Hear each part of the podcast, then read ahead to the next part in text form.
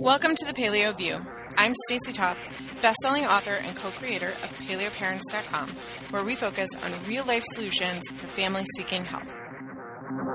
I'm Dr. Sarah Ballantyne, New York Times best-selling author and creator of thepaleomom.com. I'm passionate about improving scientific literacy around public health topics. I like hashtags and bone broth. And I'm just a super nerd.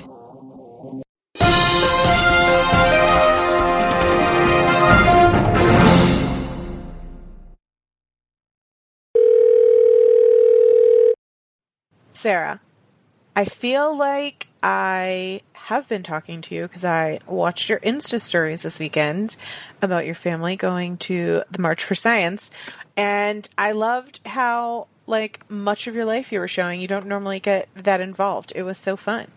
I uh, participated in democracy this weekend. It was um, it was pretty amazing. You know, I um, it's been a strange thing as I immigrate to America, and I'm not a citizen yet, but I'm applying for citizenship now, um, and I'm a permanent resident. And I've become very, very engaged with um, just, I mean, the, the, the country as a whole. Like it's really become my home. I've been here for 12 years, and um, and I, I want to stay. And so um, I feel, and you know, we take that sort of, you know, falling in love with this country, and then taking this whole thing about just how passionate I'm about science and approaching um, improving public health through scientific literacy and advocating for science funding and um, being what I, I mean, I really think of myself as a, a science translator or a science communicator. I think of myself as the bridge between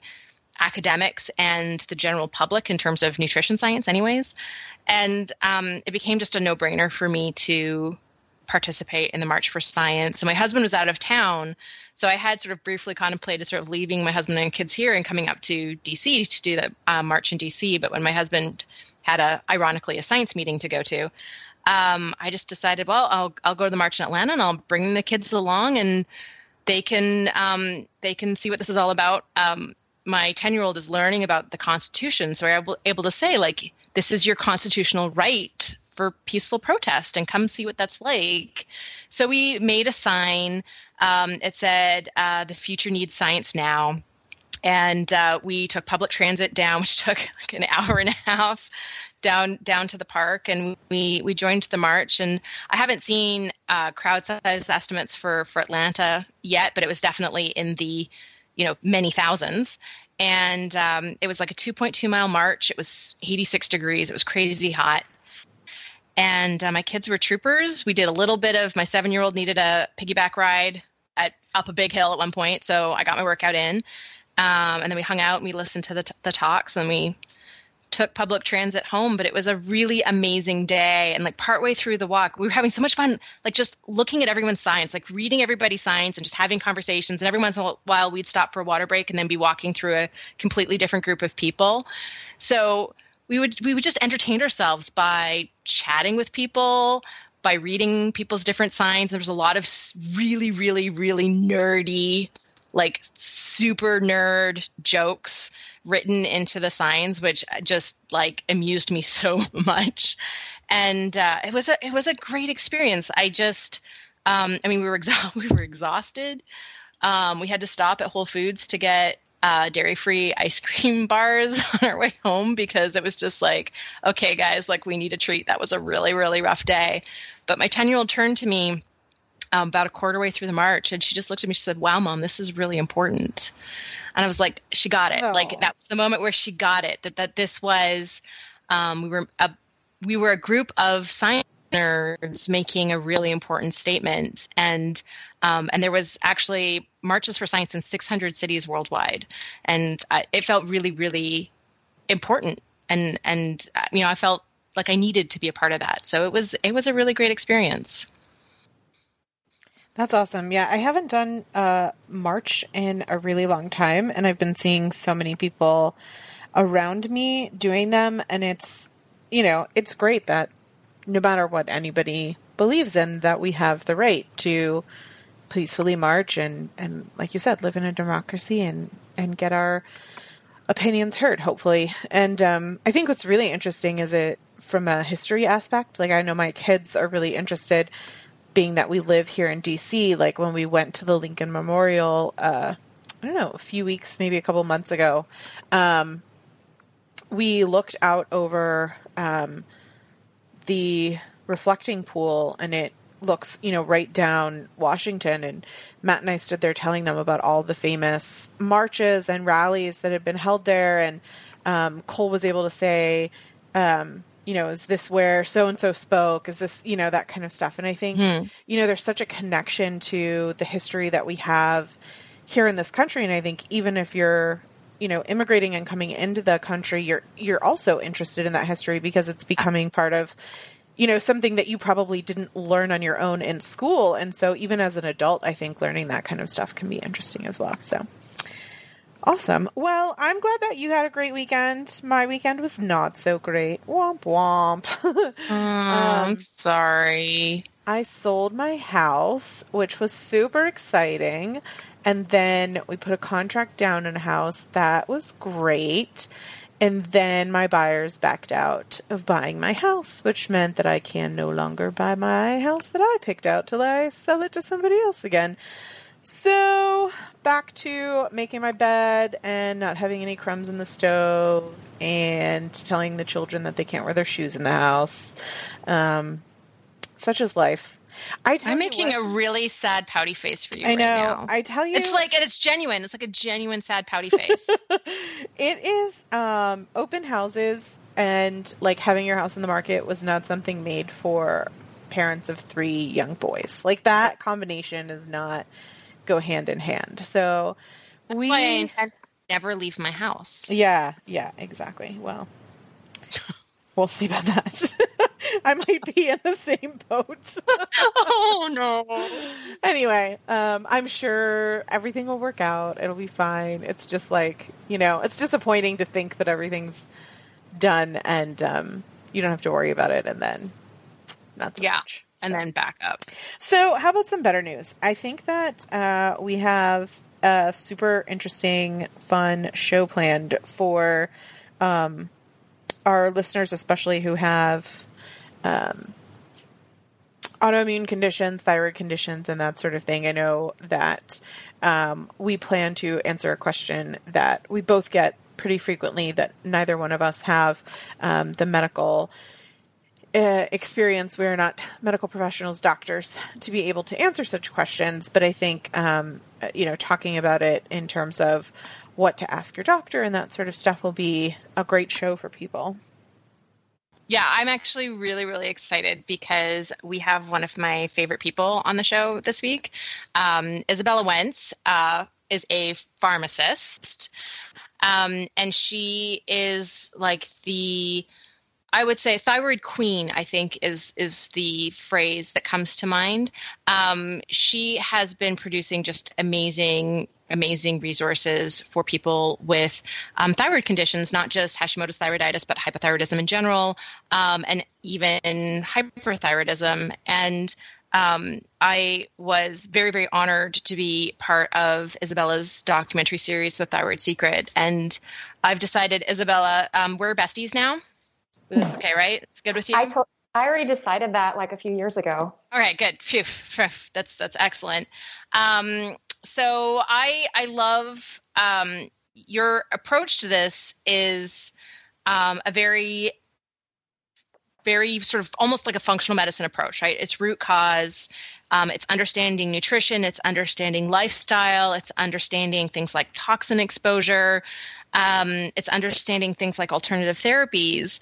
Um, and you have really distilled, I think, all of that into your new book, which is called Hashimoto's Protocol and is just phenomenal. It's just one of those things that I actually it's a it's a funny book because I I literally like if I find myself at loose ends and I need a brain break while I'm working, I just pick it up and just flip through it. Like there's always something I I'm like, "Oh, I must have skimmed over this the first time and I'll read this in more detail." It's it is such a wealth of wisdom um, and such a comprehensive approach to wellness, which you know, of course, is what Stacy and I are constantly advocating for. So I feel like we're all part of the same club. Mm. Thank you. I'm, I'm glad to be a part of the club. And, and as a person with Hashimoto's myself, I'm always thinking, you know, really an integrative, a comprehensive approach is, is the kindest approach that you can take to your health. I know some people will say, and even practitioners will say, well, there's only one way to get better. So you have to do it with nutrition or you have to do it with medications or, you know, medications don't work or medications are bad or nutrition doesn't work. And really, what I feel is best is when we could pull from everything that's available to us. So, whether that's um, nutrition or whether that's medication or even emerging therapies like cold laser therapy, whatever we can do to help a person with Hashimoto's feel better, get into remission, and perhaps reverse some of the damage of their thyroid and perhaps prevent the progression of the condition. That, that's what I'm all about. So, I asked you onto the show because as a both a pharmacist and uh, Hashimoto's um, queen. I think we already established that. Um, you have a breadth of breadth of knowledge in terms of um, thyroid hormone replacement therapies that I don't personally have. I know the four different formulas that I've gone through with my functional medicine specialist to land on what's finally working for me. Um, and I know that for many, many people, you know, I was told like expect it to take a couple years. And, you know, sure enough, it's been two and a half years and I'm finally, finally, you know, figured out the right dose and the right, you know, formula that's working for me. But I, you know, when I was told that at the beginning, I was like, really? Like we finally have a diagnosis and now it's going to take years to tinker with you know medication options? And that's with a functional medicine specialist who skipped right over the stuff that wasn't likely to work. Um, and i think it's one of the big frustrating things for people with hashimoto's that even when you're doing everything right and you're putting your disease into remission, that doesn't mean that your thyroid is going to work at 100% again, because who knows how long it's been attacked by your disease before you were able to make changes. And, you know, it's one of the things that, again, Stacy and I have talked about um, on the show a lot is that medication is not failure. Um, you know, that doesn't mean that we're going to. you know rely on disease modifying drugs and skip over all of the important diet and lifestyle things to keep us going um, but it it's okay to accept the best of conventional medicine in a educated and informed way and still continue with our really important diet and lifestyle choices and you know as you said emerging therapies. Um, but i kind of wanted to to use this opportunity to have your amazing brain on our show to really get into some of the details about the different thyroid hormone options and who they might be appropriate for, um, and also sort of what to expect in this process of dialing in on a dose and and finding um, finding a formula and a dose that's going to work for us.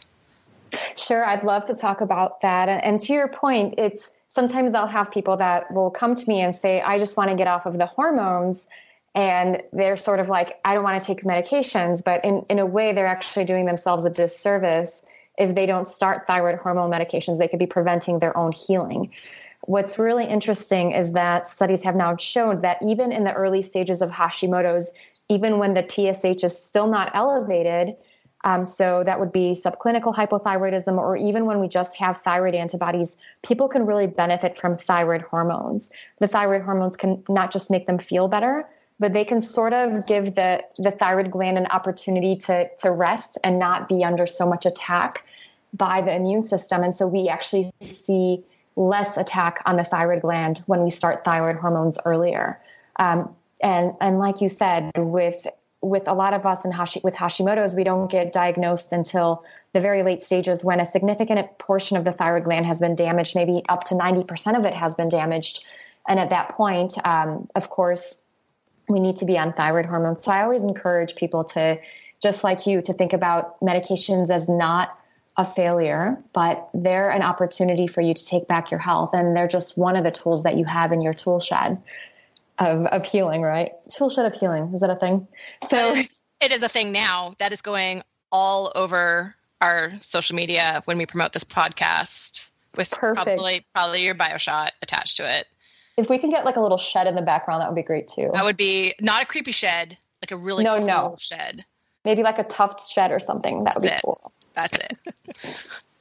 Or so, um, the, the someone two can main, Photoshop like a giant leather belt onto you with like tool you know, tools. Okay. Oh, like a superhero tool belt. yeah, you know what I'm saying? Like yes, uh, I'm a, better than a shed, right? that, like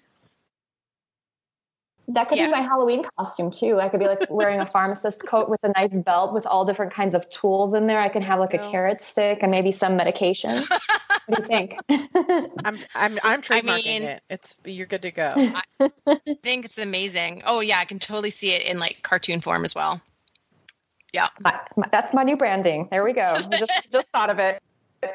Um, so you know, with thyroid hormones, the Synthroid synthetic thyroid hormone that was the number one prescribed medication in two of the last three years, which is which is just crazy. And you would think that being such a popular medication, that this medication would work really, really well. And um, on, paper, it does. On paper, um, Synthroid contains levothyroxine, which um, which is also known as T4, which is one of the active thyroid hormones. And um, this is really, really great when it gets converted into T3, the more active thyroid hormone. And on paper, this happens perfectly every single time. And um, all the researchers will say, or not all the researchers, actually, just there's a, some conflict there, but a lot of the, the endocrinologists will say, okay, well, T4 is the standard of care. This is the medication of choice. So you have options like Synthroid, levothyroxine, Levoxyl um, are some of the common brand names in the United States. And that's where generally, if you go to an endo- endocrinologist, you'll be started on that medication. Well, the challenge is that this medication doesn't work perfectly um, and, and for many people, and, and for some, it doesn't seem to work at all. I, um, you know, talking to an endocrinologist, they'd say that 90% of people with Hashimoto's do really well on this medication. With with my experience, I'd probably say maybe 10 to 20% of people actually do well on just T4. Most people with Hashimoto's, um, they're not converting their T4 to T3 properly. And a Don't lot of times, convert at all. right, if you were just No on conversion. that, you you know people will say okay well i'm on thyroid medications my doctor put me on medications but why do i still feel like my head is detached from my body why do i still um, why do i have this excess weight? My hair is still falling out. My face is still swollen and puffy. I'm brain fogged. I'm depressed. And what we actually see is um, that adding some t3 to the mix so this could be taken directly as a medication can help a person feel significantly better. There's tons of before and afters out there of of men and women doing nothing differently but starting on a different thyroid medication where you see the puffiness in their face resolve. When you see their hair start growing back, you start they they lose weight without doing anything differently. Um, they say that they're no longer depressed, and in fact, T3 is a medication that's used for treatment resistant depression by psychiatrists. And so um, when I was recording The Thyroid Secret, I talked to quite a few different individuals who were placed on T4 medications and were on heavy duty antidepressants. And when they were switched over to T3 containing medications, lo and behold, their depression started lifting and started resolving, and they were able to wean off of their, their psychiatric meds. And the weight improved, the energy improved. And so um, for T3, your options are going to be either doing a medication like Cytomel, um, and this is T3 that can be added to the T4, or actually taking a combination medication that contains both T4 and T3. The combination medications that are available are going to be compounded T4 and T3, which is made by compounding pharmacists and usually they try to do it in a bioidentical ratio and, and they can also do it in a suspended release format and they can also do some some kind of fancy fancy work where they give you a little bit more T3 or a little bit less depending on what your numbers look like. So this is probably the most personalized way to, of doing it. The the one thing, the one challenge to remember with compounded medications is they rely heavily on the skill of the pharmacist. And so you want to make sure that you're working with a pharmacy, a compounding pharmacist that's accredited and certified by the PCCA, which is the um, Compounding Centers of the of America. and they help pharmacists create dilutions where you can't mess up the dose because it's really easy to mess up the dose of thyroid hormones when you're compounding them because they're dosed in micrograms. And, and we know that slightly too much thyroid hormone can be a big issue and not enough can be an issue. Um, there's also another challenge. There's uh, with a lot of the suspended release versions of the compounded meds, there's a filler known as Methocel that's used. A lot of times, people with Hashimoto's and leaky gut just do not absorb that filler and they end up not utilizing their thyroid hormones. So I've seen people who had a TSH that was well controlled with one medication and then they switched over to Methocel containing compound, the suspended release, and the next month their TSH was at like a 15. And I've seen this quite a few times to the point where I, whenever I train compounding pharmacists, I let them know, you know, if you, if you have a person with Hashimoto's, probably don't use that. So that's one particular option. And then we also have natural desiccated thyroid hormones. Now, these contain, um, they're actually derived from the thyroid glands of animals, generally pigs, which seem to have the closest um, hormone ratios to, to us humans. And these medications, these hormones contain T4, T3 in them. And they also contain small amounts of T1 and T2, which may have some physiological activity. And they can also contain small amounts of TG and TPO. A lot of people feel really great on these medications. There's a small percentage of people who may see a rise in TPO and TG antibodies. Mm. Um, and uh, generally, at that point, they would have to switch over to compounded. The the brand names for this are going to be Armour Thyroid, Nature Throid, and then WP Thyroid. WP Thyroid seems to have the fewer amount the the fewest amount of fillers compared to the other two. So this is generally going to be helpful for somebody who has multiple food sensitivities and multiple reactions to, to um, various fillers. Um, with T4, there's also a medication known as Tirosint that I really like. That is um, it's actually a gel cap and that has the fewest fillers with within that realm of medications. So that's that's kind of a starting point for people is to know the difference between T4 and T3 and what their medications may contain and knowing that some people may feel better when they take a medication that contains T3 and that can be the natural desiccated thyroid adding cytomel or doing a compounded medication. Um, we see people just um, dramatically change with keeping their diet and stress habits and everything else the same. What are some other questions that you guys get from your readers? Well, so I, I think I kind of want to do the like the the I've got like three different branches of follow up questions. So I'm going to follow one line first and then we can come back here and follow another line. But let's talk about the patient who, you know, they they only have access to a conventionally trained endocrinologist. Um, they start them on Synthroid on T4. Um, they go up in dose a couple of times, and this person is still not feeling great. Um, how would you suggest that that person approach um, either adding Cytomel or switching to something like Armour and Nature Throid?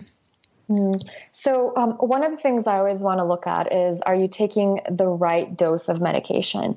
Um, what I've seen a lot of times is that a lot of patients are actually underdosed. So they may be um, they may be dosed to a TSH of like five or eight, which is considered a subclinical hypothyroidism, where we want to see that TSH somewhere between 0.5 and 2. So this is a this is going to be a great place to start is is getting a copy of your own labs and and looking at okay first and foremost if I'm on medication, am I dosed appropriately? Because sometimes it could be a matter of dosing, right? And so that would be the first step if you wanted to stay on that medication. So making sure your TSH is between 0.5 and 2. The the second kind of step is going to be looking at um, your levels of free T3 and free T4. So these are the the hormones that are available in your body to interact with thyroid receptors. And generally, if a person is converting T4 to T3 very well, um, you'll be able to draw yourself a little kind of a, like a little half circle diagram where you put the bottom of the reference range on the left side and you put the top of the reference range to the right side um, for both of these lab results. And then you kind of pick which point in the middle, you know, if you were like looking at like a car uh, panel where you have one fourth full, half full, three quarters, and so on and so forth. And you would draw a, a little arrow where your T4 number showed up and where your T3 number showed up. And so if your T4 is very much to the right side, where it, it's sort of at the top of the reference range, and if your T3 is in the bottom of the reference range, you know that you're not converting properly. So that's one trick of, of sort of doing it yourself. And this is what a lot of pharmacists will do when they help with dosing thyroid hormones. Um, and just kind of knowing like, is it, is it something that I'm not properly converting? The, the challenge with working with endocrinologists is some of them may be very hesitant to use T3. You can always ask and you can let them know, say, say, doc, you know, I found that I have, um, you know, I'm still not feeling my best on this medication. I know my TSH is that goal, but I'm still struggling with these symptoms. And then you list out all the symptoms that you're having. I always like to recommend taking some, you know, just a couple of research papers and say, for example, I, um, I'm struggling with depression, and I saw this research paper that adding T3 to a medication regimen can help a person feel less depressed is that something you'd be willing to help me try? So, so this is going to be a first step, and some patients have a lot of success with it. Um, there are some endocrinologists that can be very open minded. If your endocrinologist is not open minded, and if they, um, especially if they haven't dosed T3 before, or if they haven't used natural desiccated thyroid anymore, rather than trying to convince them to prescribe that drug for you, I would actually get a second opinion or get a different doctor and the reason for that is is pretty simple. In in my opinion, it's because you never want to be somebody's very first patient on a drug they've never used. Like, you know what I mean? And so, um, a, a little thing that I recommend is going to a, a, your local compounding pharmacy and talking to the pharmacist there and saying, "Hey, are there any doctors that you collaborate with that know how to use these various types of thyroid hormones?" Because you know the, the one I'm on is not working for me and I'm looking for somebody who's well versed. Um, the the challenge with T3, and I have an, a blog post about why endocrinologists don't like T3, is it used to be used in conjunction with um, with amphetamines and um, and potentially in some in some cases other kinds of drugs like diuretics to help a person lose weight, a person without thyroid disease. And many times, um, this obviously was not a very good combination where person would have cardiac issues as a result of it because they would essentially be inducing hyperthyroidism and potentially mania and you know diuresis in a person with normal thyroid function just to make them lose weight and so a lot of the endocrinologists um, that are in practice now saw this with this kind of inappropriate prescribing pattern where they saw patients going into the hospital and so T3 has been recognized as a potentially dangerous drug. And it absolutely can be if you're not using it correctly and if you're taking it along with amphetamines or if you're using too high of a dose. So that's why I always recommend working with somebody that that really knows how to use the medications because thyroid hormones are Goldilocks hormones. You need just the right amount to feel um, to feel normal. So you need to have them dosed in micrograms and not not milligrams. Milligrams are um, most pills are dosed in milligrams, and, and um, one microgram is or one milligram is a thousand micrograms. So they're they're just these teeny tiny doses, and very slight fluctuations can make you feel either lethargic or or you know crazy. So let's talk a little wait, bit wait, before you move on. Yeah. Goldilocks medications. I I like. I need a piece of paper. I hope people are taking notes because I want to reuse these fantastic phrases. Robb Wolf had fantastic phrases. Izabella is dropping fantastic phrases. Sarah, I think that we we've uh, clearly clearly yeah we need to up our game clearly um, so i wanted to talk a little bit about um, you know that that you've talked about sort of the, these very small iterations and doses but one of the things that um, i have found frustrating is not just that um, there's not just this whole like finding the right dose, but the fact that you can't make big changes very quickly with thyroid medications. So you kind of have to like you know, a doctor will sort of guess, but they'll guess very, very conservatively based on your numbers as a starting point, and then you just inch upwards. Um, and you know, my doctor tests after I've been on a new medication for a month, which I think is actually fairly aggressive in the grand scheme of modifying thyroid medication doses. Um, so I was wondering if you could speak a little bit to that sort of idea of you know testing and retesting and and making these very small iterative changes in dose as we sort of monitor those numbers and and try and creep up in in terms of getting things in the right area yeah, sure thing. And, and I think you mentioned that it took you about two and a half years to get stabilized. On average, it can take up to two years to get stabilized on thyroid hormones. And with with most medications, but especially with the Goldilocks and narrow therapeutic index medications like thyroid hormones, the old adage is start low and go slow. And so we want to start the person off not at the current dose that they should be on, but we actually start them off at a very low dose. So that might be 50 micrograms of T4, which is about um, a half a grain of, of, other types of thyroid hormones. Um, sometimes you might even start at 25 micrograms um, for people who are um, perhaps have a lower TSH or perhaps have cardiac issues. We want to start them off a little bit lower. And then we increase every four weeks or so um, based on lab results. So when you are starting off, you would start off at this teeny tiny dose, and then you would go to the lab again and test again in four to six weeks. I prefer testing in four weeks because that gives us a better idea quicker. Um, you know, the the drug takes a little bit of time. It has a bit of a longer half life to to stabilize in the body, and so we're testing every four weeks, and then we're looking at the labs, and then we're deciding if we need to increase the dose. I, I'd like to be very conservative with dose increase increases on 25 micrograms at a time, although some doctors may feel more comfortable going up higher. I'm used to working with people who are very, very sensitive, so I always tend to err on the side of caution, where we just increase it very, very slowly. And then we work towards seeing when a person's TSH, generally, most people feel best with it between 0.5 and 2. We're looking at where their T4, T3 levels are, and, and, and most importantly, how are they feeling? Um, that is going to be pretty much the, the most important thing is figuring out how is this person feeling? Are they feeling like they have palpitations even with this tiny dose increase? Do we need to slow things down a bit? Do we need to take it back? Um, are they feeling, um, you know, are, are, they feeling more nervous? Are they feeling more anxious? Um, whenever I have a person switching from one type of medication to another. So if we were switching from T4 to natural desiccated thyroid or um, compounded thyroid, I actually like to test a little bit sooner just to make sure that we're on the right track and that the person is absorbing the medication appropriately.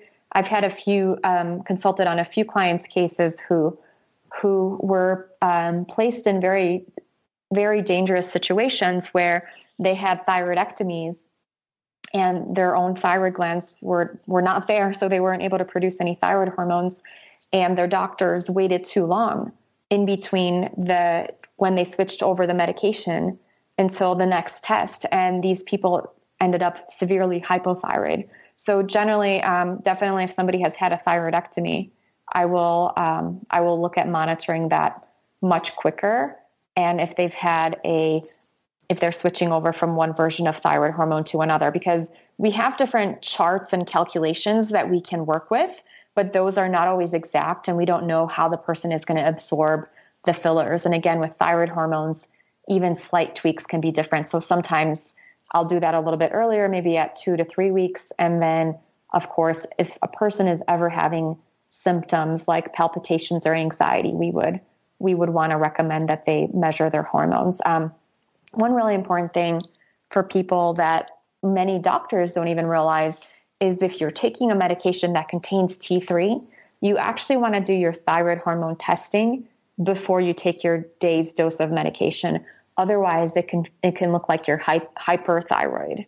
And unfortunately, some some of my um, clients and some of my readers have reached out to me where they were feeling really great, and then they switched doctors, and the doctor didn't tell them how to test their hormones and they tested them right after they took their thyroid hormone for the day within you know 30 minutes to an hour and then the person looked like they were hyperthyroid. Whereas um, we want to give give our bodies space to actually stabilize from that initial peak that occurs after you dose the medication. So, so that's something that's really um, critical to know if you're taking a T3, T4 medication. Had that conversation with people because my doctor always says, you know, don't take your medication until after you've come in and done your blood test on the mornings that I do my blood tests. And um, I've had other people go, wait, what? Why? Well, because we're looking to see what the stable level is, not the spike right after I've taken my medication. And um, and so I'm really glad that you mentioned that. Um, one of the things that um, I know it's been interesting because it having Hashimoto's is like being in a club with like the worst hazing rituals to get in ever. and um, and so there's a lot of us in this community, and and I've talked with many, many people with Hashimoto's and just sort of, you know, comparing experiences type conversations. And one of the things that I find really interesting is how little we can predict a final dose that somebody will feel great on based on their initial numbers on diagnosis. So I have friends whose numbers were, you know, their TSH was crazy high, and my TSH was never actually high. My um, T4 and T3 were low, and I had antibodies, which was my diagnosis, but my TSH was never, you know, off the rails they had TSH that was, you know, 17 and, you know, no T3 whatsoever. And they're stable at a quarter of the dose that I'm stable at. Um, and so, you know, having this sort of, you know, realization of just how individual a lot of this can be and how important it is to incorporate an evaluation of symptoms into the decision making process. And I was wondering if you could sort of speak on that a little bit because it's been I, my experience is, is purely as a patient here. So, um, so symptoms are really, really important to try to determine if a person has um, the proper amount of thyroid hormone on board. Generally, I find that most people feel best with a TSH between 0.5 and 2, but it, it's still the symptoms that we need to look at. So, if you're looking, um, if if you're looking at some of the subtle signs that you still may be underdosed or even overdosed on your thyroid hormones, the things I recommend looking for if you have straight hair, having tangled, thinning hair, or even hair loss can be a potential sign and symptom that you're not properly optimized. If your eyebrows are thinning, if your hair is still falling out, if your face is looking puffy, if you're having brain fog or memory loss, um, any kind of sadness, fatigue, if you're not properly sweating, if you're colder than the average person, um, if you're still ha- struggling with your weight, if you're having joint pains, especially carpal tunnel, these are all potential signs and symptoms that may, you may be underdosed for your, G- for your body. GI symptoms? Uh, GI symptoms, constipation, um, diarrhea as well. But those can also be, you know, there's there's so many different root causes that can contribute to that. Like your thyroid hormones may be perfect, but you might have SIBO and that's what's causing your right. constipation or diarrhea. So so that's not always a, a, dead giveaway. That's not always a tell, but always something important to to look at as well. Um, heavy menstrual periods always I kind of think about is that um, is that related to not being properly dosed, and then for hyperthyroid or having too much thyroid hormone on board, we're going to be seeing excessive sweating, palpitations, insomnia, unintentional weight loss scanty periods where you just can't stand the heat, um, palpitations, rapid heart rate. And then this is kind of the, the most awful feeling is if you are very irritable, if you tend to be more agitated and restless. So if all of a sudden everybody around you just turns into a horrible person, that could be a symptom that you're overdosed on thyroid medications. Sorry, I was just like, the the idea that I'm agitated and irritable, but I I process that as like everybody around me is horrible. But I mean that that's totally an amazing description. But it it just yeah, I mean that that is yes, but I, I liked that description. The trick that I learned is for myself personally is is I try to if I ever feel like that, I try to step back and, and try to think about the people closest to me and, and the and actually my dog too. And I'm like, is my dog horrible? And then if the answer that my dog is horrible is yes, then then it's usually me, not everybody else. Yeah, it's it's sort of an interesting, you know, for somebody with um, with Hashimoto's and um, weight uncontrolled weight gain as as part of that, which was, of course, you know, a huge part of my health history. You know, we hear that list, and it's like all bad things except for like the unintentional weight loss, and you're like, well, that part sounds really, really good. If we just have that without the heart palpitations and the heat intolerance and the insomnia and the yeah wouldn't that be nice but no sorry those things mm-hmm. come as a mm-hmm. package deal yeah it's too bad too bad yeah and that's what happens when people are given excess thyroid hormone to lose weight um, and unfortunately i have seen people who have damaged their hearts because they were overdosed where they were taking you know five six grains of Armour or something to that effect where um, they were just dosing to symptoms. So, so you want to look at symptoms as part of the picture.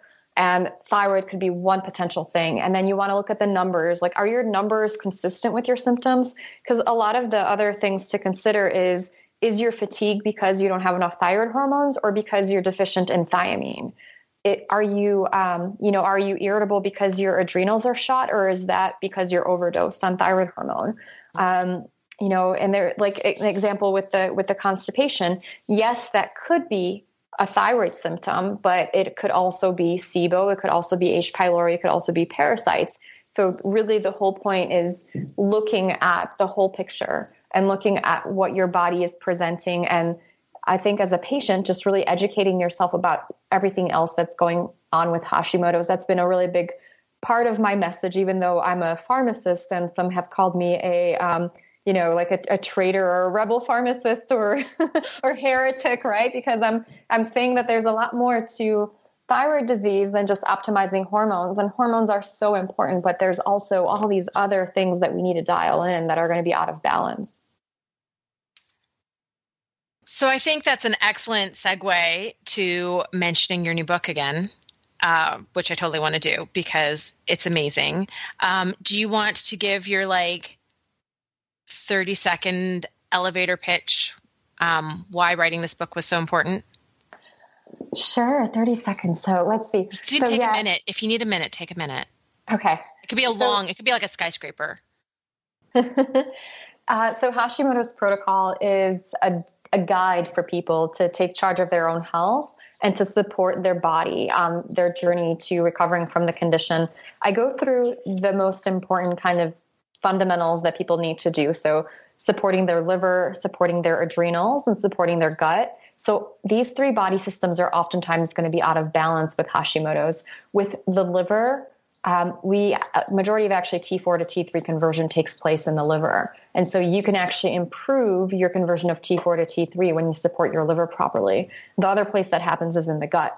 And um, adrenal recovery protocol. Um, this is really critical because whenever we start taking thyroid hormones, that actually increases our cortisol clearance. So that means we have less cortisol in the body. This is really great for people who have high cortisol, not so good for people who tend to have low cortisol. And in fact, we see a lot of times people with Hashimoto's, people with fatigue, they're oftentimes going to have low cortisol throughout the day, and thyroid hormones can actually exacerbate that if, if that's all you do. And so getting those three fundamentals in place is going to be key to helping a person feel better.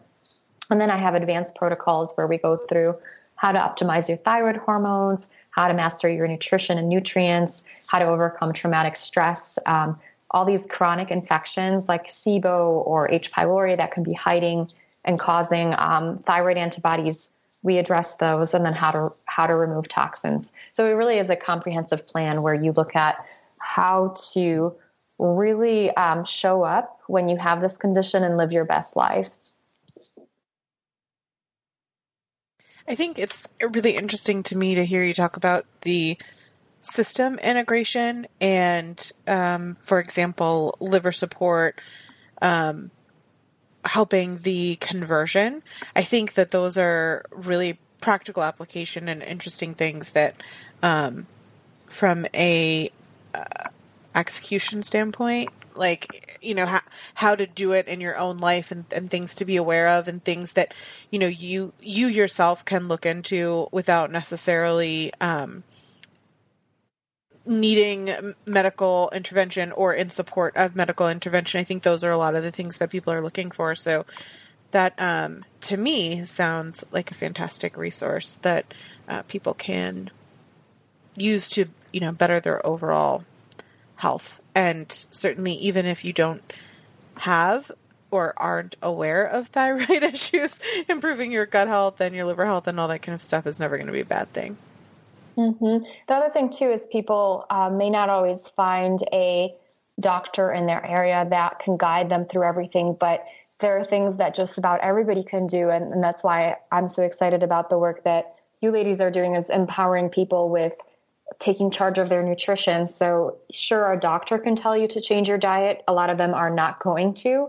And that really depends on you. Even even if you have all the information in front of you that's really up to you what you do to change your to change your health and and the choices you make on a day-to-day basis. And so the fundamentals go through that. What what are the things you can do on your own that are going to be safe um, and effective for most people with Hashimoto's? And a lot of it is um, stress management and taking supportive vitamins and minerals and and eating delicious, really clean foods to to help guide you on your journey. Isabel, is there anything else you want us to touch on? So one of the things that really helps is being an empowered patient and knowing knowing what you need to do and then knowing what the responsibility of your doctor is in your healing what, what's your and a lot of things you can do on your own and there are some things that you may need to have a practitioner to work with so for best results i recommend working with a functional medicine practitioner or um, somebody that's that's trained in integrative medicine that can approach the thyroid condition as a whole. Now, this may be separate from a person that is prescribing you thyroid hormone, or it may be the same person. So, if you're looking for somebody to work with, the thing that I really hate the most is when somebody shows up at a doctor's office and they're like, "Can you test my adrenals?" And they're like, "Yeah, I'll test you for Addison's." And it's it's sort of um, a very big disconnect conversation of what the patient is is looking for and what the doctor is is willing to do and what the doctor is knowledgeable in. And so the questions I recommend asking are going to be um, does the practitioner prescribe compounded thyroid medications or natural desiccated thyroid medications? For example, Armour Thyroid, Nature-Throid, WP Thyroid. Does the practitioner prescribe low dose naltrexone? So, this is an amazing, um, very, very low in side effect medication that can actually put Hashimoto's into remission and make, make about 40% of people feel significantly better. Does the practitioner order adrenal saliva testing? That's generally when you're going to know if they're more integrative or if they're more conventional conventional doctors think that adrenal saliva testing is complete voodoo. Um, yeah. Although, but it, it does really help. It does really can really make a difference when you get those results and you and you utilize appropriate protocols. And then, does the practitioner have an account with functional medicine lab companies like Genova Diagnostics, Doctors Data, ZRT, or BioHealth? This will help you you, know get the testing that you oftentimes need to figure out what your root causes and triggers are um, I can't tell you how many times I've had um, really frustrated patients try to ask their endocrinologist to to order these labs and, and then they're not going to do it. They're not trained in these labs. They don't even have accounts with these labs. And then does the practitioner order food sensitivity testing? So this is going to be different than food allergy testing. I've had, um, unfortunately, some readers who who sought out and went to an allergist and they got the itchy back test, which is great for for immediate food reactions like if you have anaphylaxis from shrimp or something that would that would definitely uncover it but this is not going to catch food sensitivities which are considered more experimental and so these are some some of the cardinal questions to ask before you make an appointment so you can save yourself the headache of of you know driving an hour to go see somebody just to find out that they're not willing to work with you in a comprehensive approach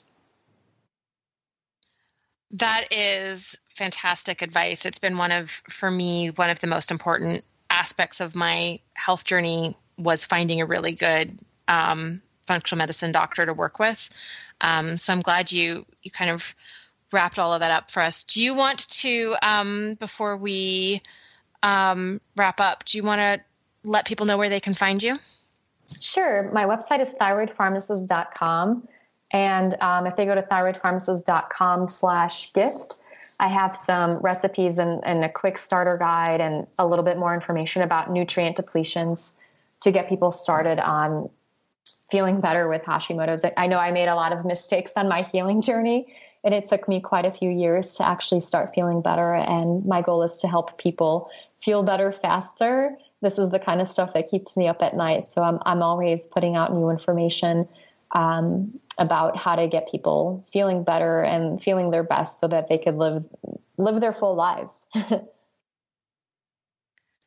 well, I can't thank you enough for joining and not only sharing your information but also adding fantastic phrases to the repertoire that I now need to keep on my bedside table to remind myself. I think, um, you know, while I joke, I, I think the empowered um, person is what Sarah and I do this podcast for, right? We we want to educate and empower people to have information to take control of their own health, knowing that, you know, you can't always do things within your own lifestyle framework, but that you can be educated to have a conversation with a medical professional and know whether or not they're the right fit for you and to help tailor the results. So I think um, it's it's such a fantastic mindset. And I see why Sarah says you're part of the cool club, although I was a little offended in the beginning when she said you guys were besties but I get it. I mean, we're all we can all be besties. it can be multiple besties. It can be yeah, a, it can be besties group. We can start our own club. I love it. Done. The Hashi's Club is uh, already established and very large. Yes. all of the most all the most amazing women have hashis. That's the I just I've noticed that. I don't know if you guys have. Evidently. Well, thank you again, Izabella, for joining us. And thank you, everyone, for listening. We'll be back next week. Thank you for listening to the Paleo View. If you enjoyed the show, please take a moment to rate us on iTunes. You can also support us by shopping for our favorite paleo products on the sidebars of our individual websites or by donating through PayPal. I'm trying to think of something that we haven't yet said to start the show. Uh, I know. I, I did. I took my kids to the March for Science yesterday. Did you? Yes. Yes, I did. So you can start with that, Stacy. Okay. Seeking the truth never gets old. Introducing June's Journey, the free to play mobile game that will immerse you in a thrilling murder mystery. Join June Parker as she uncovers hidden objects and clues to solve her sister's death in a beautifully illustrated world set in the roaring 20s. With new chapters added every week, the excitement never ends. Download June's Journey now on your Android or iOS device or play on PC through Facebook Games.